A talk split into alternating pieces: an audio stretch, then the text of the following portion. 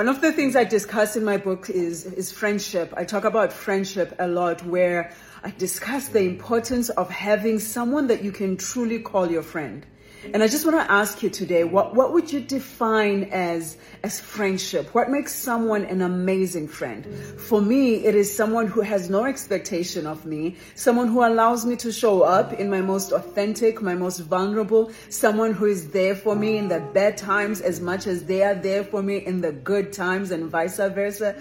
Someone who knows me, someone who I can cry with and laugh with and be with, someone I can rely on, someone that I can ask to help me carry some shit in life. What makes someone a good friend? And do you have that type of friendship? Tell me in the comments.